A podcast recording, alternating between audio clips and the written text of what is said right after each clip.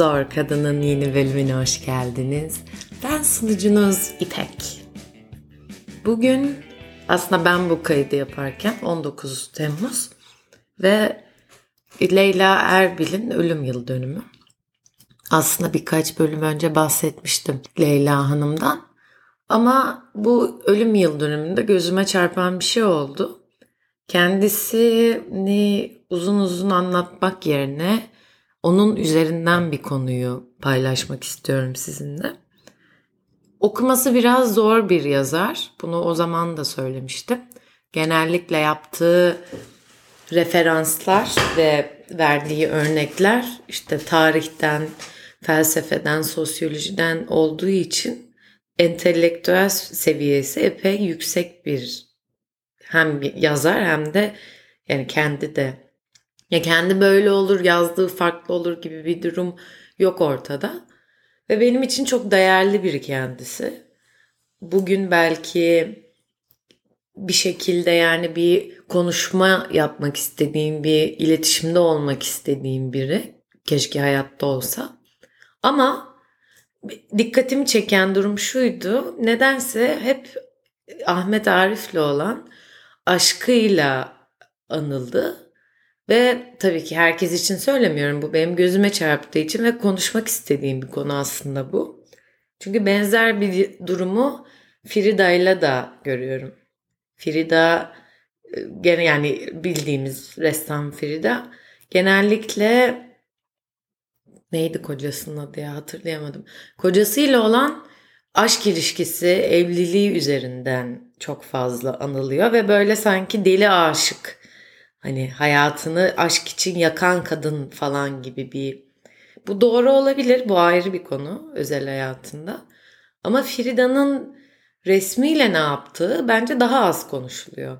Ya da resmiyle hani bağ, bağlantıya şey yapıyorlar ve bu bu beni biraz sinir ediyor. Neden sinir ettiğini de yani açıklayacağım. Çünkü ya şöyle bir şey var. Bu bunu Leyla Erbil de söylüyor. Bu aşk fantazisi hani bir gün aşık olacaksın. Ayakların yerden kesilecek mutlu olacaksın.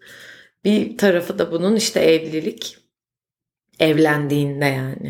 Sorun ortadan ben yine bir şeyleri kapamayı unuttum. Şimdi hallettik.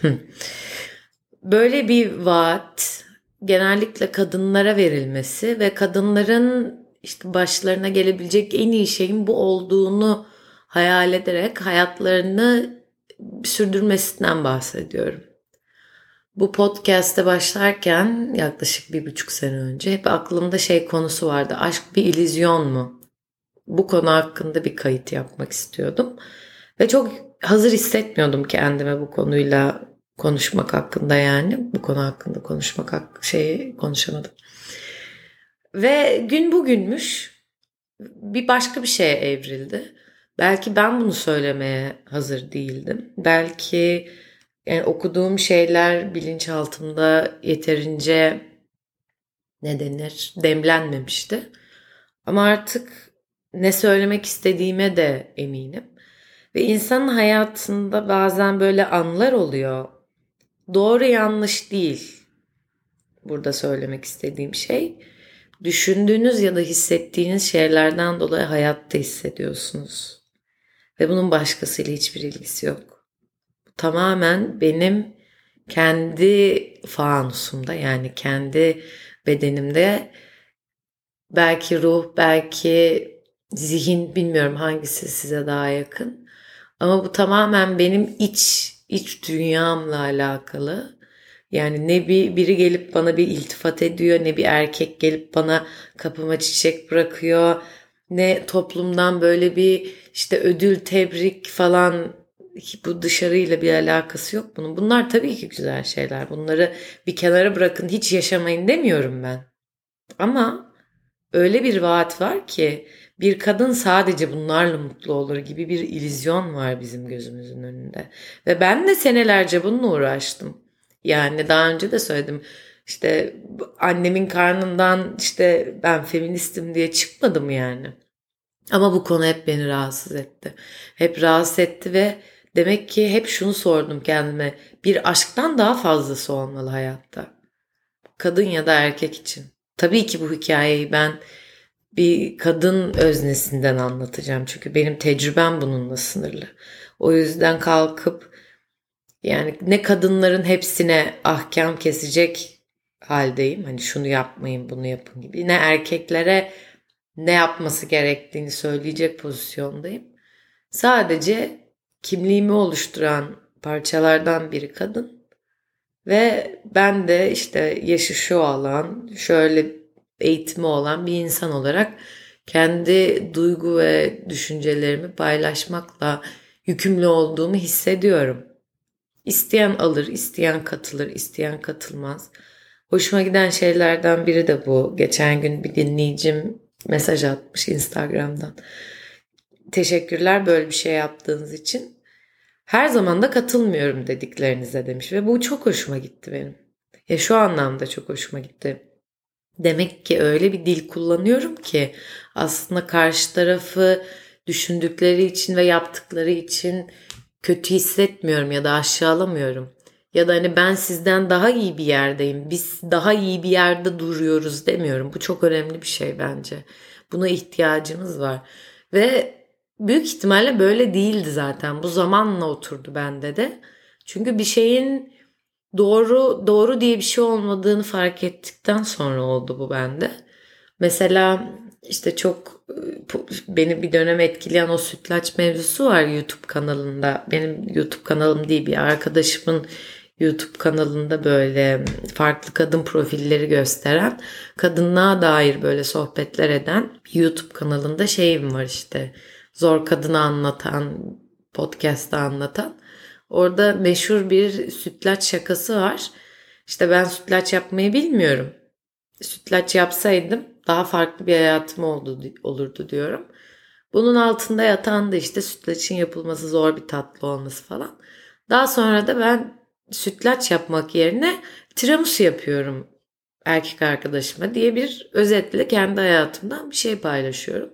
Ve orada anlatmaya çalıştığım şey aslında yemek yapmanın yani ben kendi farkındalığımı anlatıyorum orada. Yemek yapmanın aslında fiil olarak bir zararı yok. Yani içimden geldiği için ben zaten gerektiğinde işte makarna mı tiramisu mu neyse bir şey yapıyorum. Benim sinirlendiğim nokta bir erkeğin benden bunu otomatik olarak beklemesi ya da bir kadının hani sadece bir erkeğin değil beklentisi bu atıyorum kaynananın beklentisi de olacak. İşte şöyle yemekler yapsın gelinin böyle yemekler. Benim takıldığım nokta toplumsal cinsiyet rollerinde erkeklerin belli görevleri, kadınların belli görevleri var ve bunlar iki tarafta birbirinden bekleniyor olması beni rahatsız ediyor. Bunun kendi hayatımızda şöyle bir örnekle şey yapayım. Ben kendi paramı kazanıyorum. Kendi işim gücüm var. Kendime oluşturduğum bir hayat var ve görüştüğüm erkeklerle yani görüşürsem eğer onlardan maddi bir beklentim yok. Çünkü ben kendi paramı kazanmak istiyorum. Tabii ki dünyanın bin bir türlü hali var. Benim işimin başıma bir şey gelir, benim sağlığımda bir şey olur. O zaman farklı bir şey. Ama ben kendi idealimde, kendi paramı kazanan, kendim geçirmeye çalışan biriyim. Şimdi bir erkekten bunu beklemiyorsam eğer, hani bana ev al, araba al, evlenelim şunları bunu beklemiyorsam istiyorum ki karşımdaki adam da benden bu anlamda bir beklentisi beklentide olmasın. Ya bir şey olur eve geliriz hani açızdır o yorgundur ben tabii ki mutfağa girer bir şeyler yaparım. Ya da özel bir gündür içimden gelir ve hazırlarım. Bunlarda hiçbir problem yok. Ya benim yemek yapmaktan para kazanan arkadaşlarım var. Şimdi ben yemek yapmanın düşük bir hareket olduğunu düşünsem. Şimdi bir kere öyle bir pozisyonda olmam yani hani sonuçta öyle düşünmüyorum yani arkadaşıma da bunu yansıtırım atıyorum. Benim yemek yapmakla bir derdim yok. Sadece bunun otomatik olarak kadının görevidir diye nitelendirilmesi beni rahatsız ediyor. Çünkü e, daha fazlası kadın bundan. Daha fazla seçeneğimiz olması gerekiyor. Bu kısım beni rahatsız ediyor. Umarım anlatabilmişimdir. Leyla Erbil'de niye konu olarak böyle başladık? Neden aşkıyla anıyoruz kadınları? Daha fazlasını hak etmiyor muyuz sizce? Bir ömürde bir aşktan, bir aşkı yaşamaktan daha fazlasını hak etmiyor muyuz? Ki bu aşkın da bir garantisi yok. Herkes bir gün aşık olacak, herkes bir gün evlenecek gibi bir ya da anne olacak gibi bir garanti de yok. Neden bunu hayatın gelişine bırakmıyoruz? Niye bizi bize sürpriz yapmasına izin vermiyoruz aşkın? Ki aşk sadece bir bedene duyulan bir şeyimdir.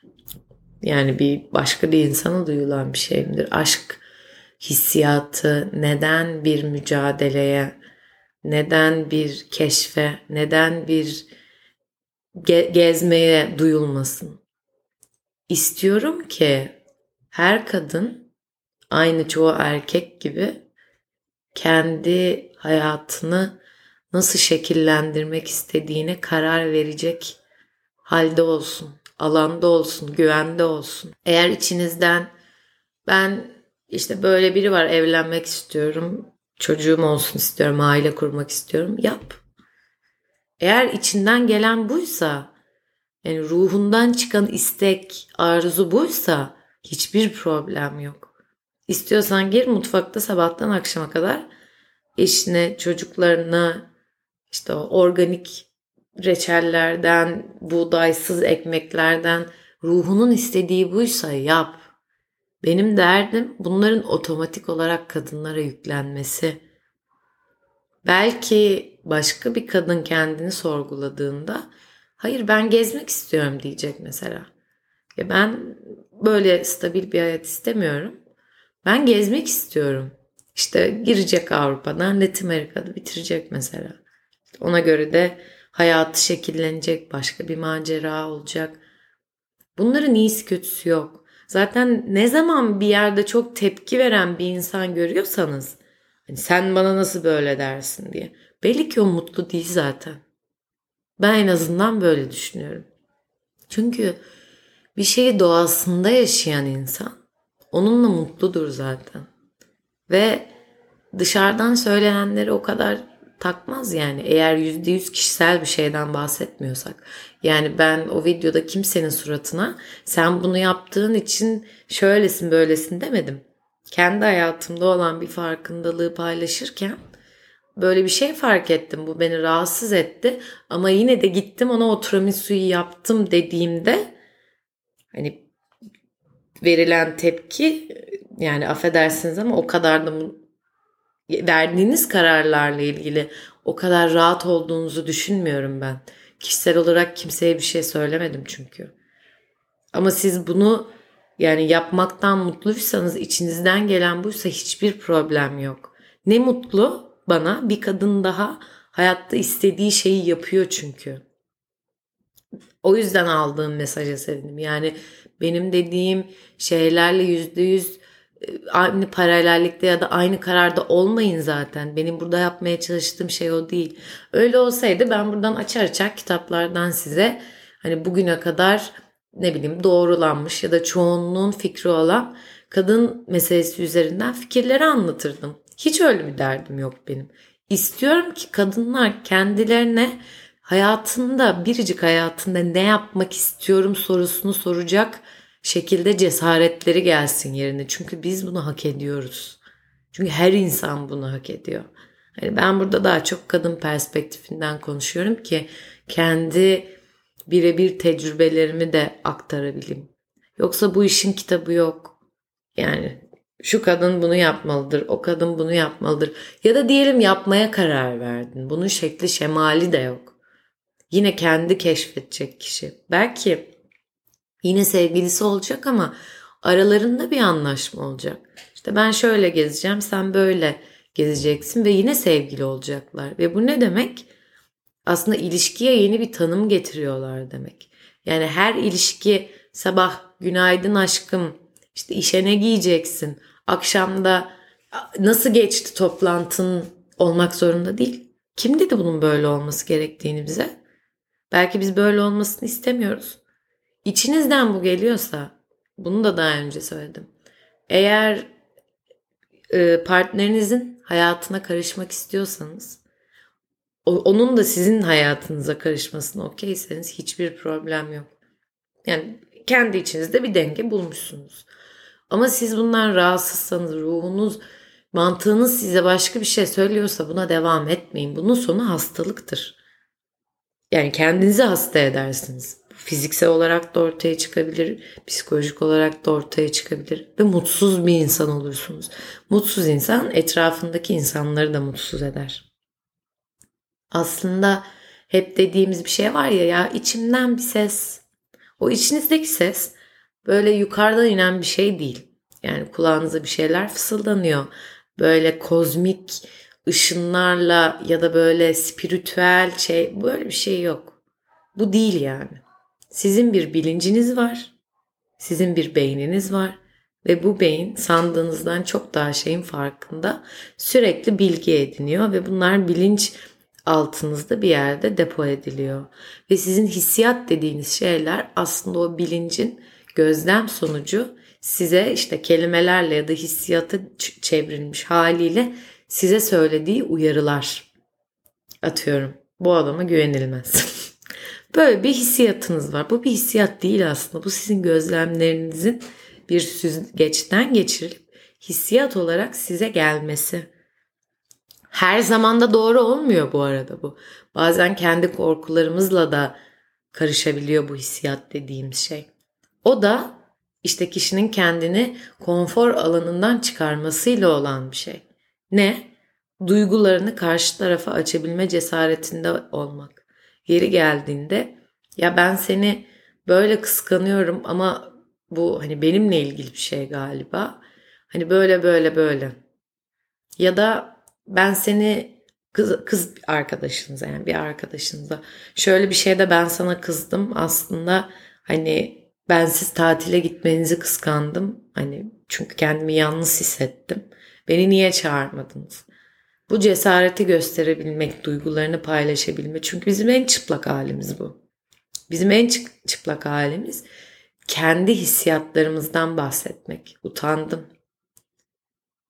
geri kalmış hissettim Terk edilmiş hissettim. Üzüldüm. Korktum.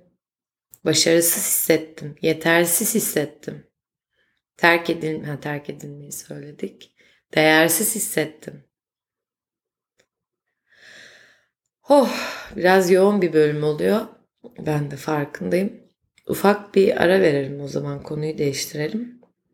Normalde bu bölüm aslında bir sonraki hafta olması gerekiyordu.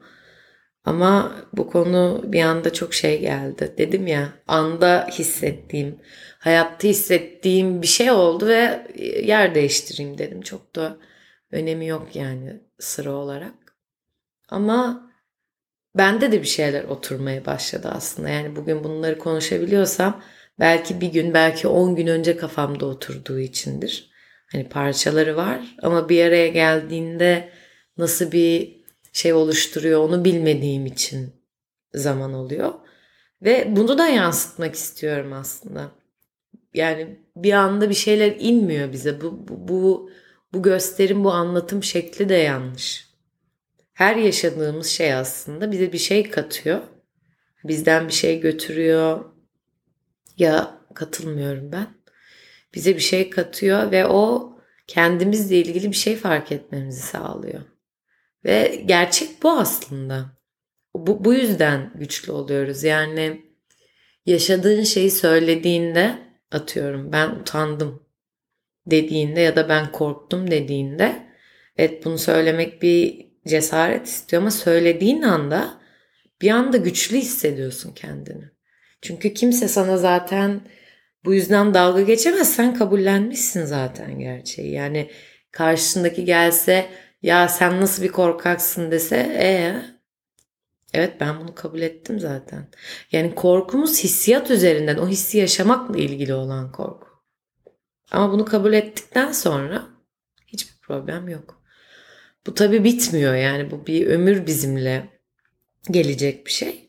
Ama hayatın kendisinin bu olduğunu bize bilmiyorum herhalde öğretmiyorlar. Yani hayatın daha farklı bir dinamiği olduğunu düşünüyoruz. Başımıza gelen şeylerden ibaret olduğunu düşünüyoruz.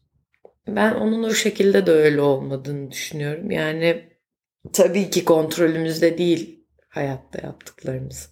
Ya bizim dışımızda olan biten bir sürü bir şey var yani kocaman bir evrenin parçasıyız.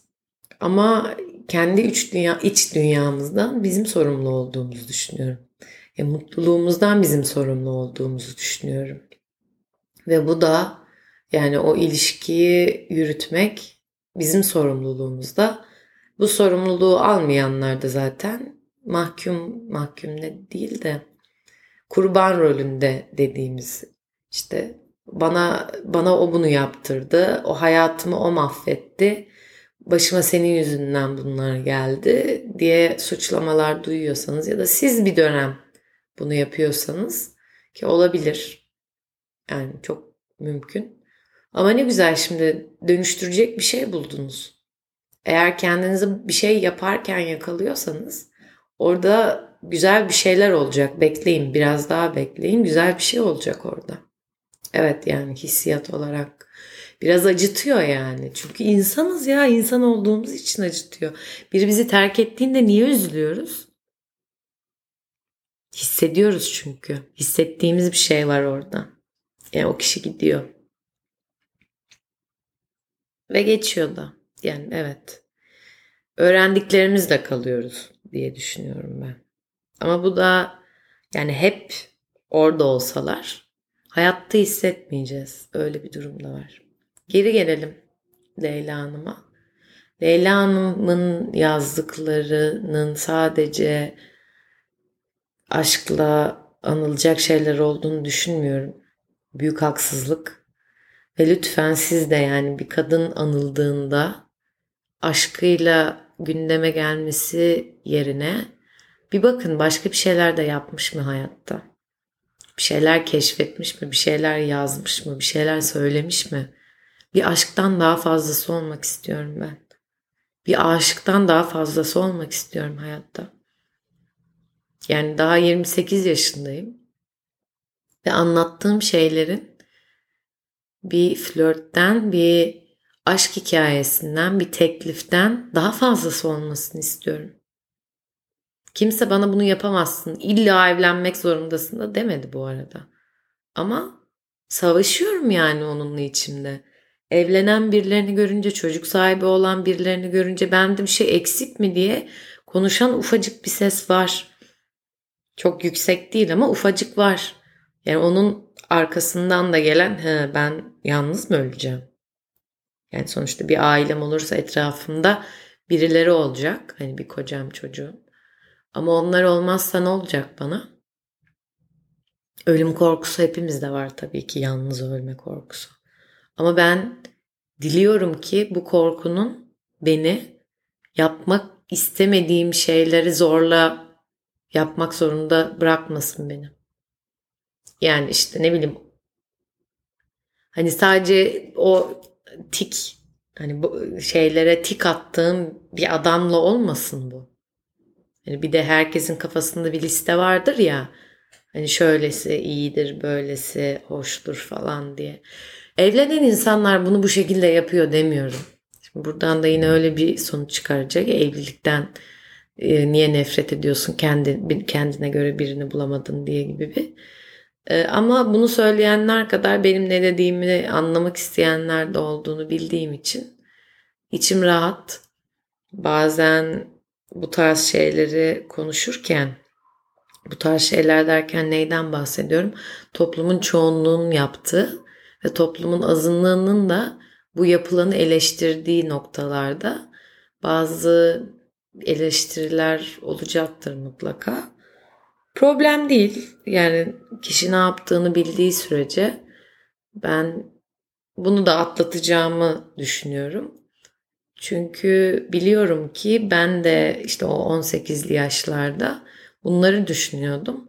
Ve beni dinleyen kişilerin çoğunluğunun da hani daha 18 25 yaş arası olduğunu bildiğim için bende eksik olan bir şeyi tamamlamaya çalışıyorum aslında.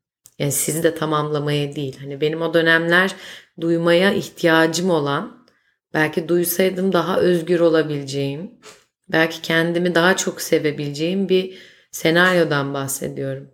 Bunu sadece sizin için de yapmıyorum burada. Kendim için de yapıyorum ya. Bunları sessiz söylemeye ihtiyacım olduğu için yapıyorum. Neyi söylemeye ihtiyacım var? Ben bir aşıktan fazlası olmak istiyorum. Ya hayatın o macerasını merak ediyorum. Belki bu gezmek olabilir, belki bu yazmak olabilir. Yeni insanlar tanımak olabilir. Bir dağın tepesine çıkmak olabilir, denizin dibine inmek olabilir. Kafaya işte bir sporu takıp atıyorum tenis neyse yani. Sabah akşam bunun için çalışmak olabilir. Beslenmemi, özel hayatımı buna göre değiştirmek istemek olabilir. Ya da yönetmen, fotoğrafçı, pilot, aşçı bir şeyler yapmaktan bahsediyorum. Hayatını böyle ona vermek ve onun seni alıp bir yere götürmesine izin vermek. Ve bu biriyle alakalı değil. Bu benim kendi maceram olsun istiyorum. Ha, o macerada biriyle tanışabilirim. Ortak hayallerimiz olduğu için hayatlarımızı birleştirme kararı alabiliriz. Ve sonra belki bir noktada hani birbirimize olan güvenimiz, sorumluluk bilinciyle beraber bir çocuğumuz olsun isteyebiliriz. O da bu hikayenin, o da bir, bu maceranın bir parçası olur benim için. Ama bu bu şekilde olsun istiyorum. Ama işte ama yani hayat bazen de başka şeyler. Bundan iki sene sonra atıyorum. Tesadüf bir arkadaşımın evinde otururken biriyle tanışıp bir, bir sene içinde evlenip işte İstanbul'da bir yerde yaşamımı da sürdürebilirim. O da olabilir. Sonra da böyle bir şey olursa kızmayın bana. İpek sen böyle böyle şeyler söylemiştin. Al ne oldu falan. Olabilir hayat bu.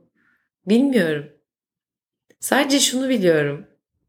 Bunu konuşan çok az kadın var. Böyle bir seçeneğimizin olduğunu bilmemiz lazım. E, önümüzde seçenekler olsun. Biz ondan istediğimizi seçelim. Özgürlük bu demek. Özgürlük bu seçenekler için mücadele vermek demek. Benim uğraşım bu. Yoksa daha iyi hayat, daha feminist hayat, daha doğru hayat, daha mutlu hayat diye kesin bir seçenek yok.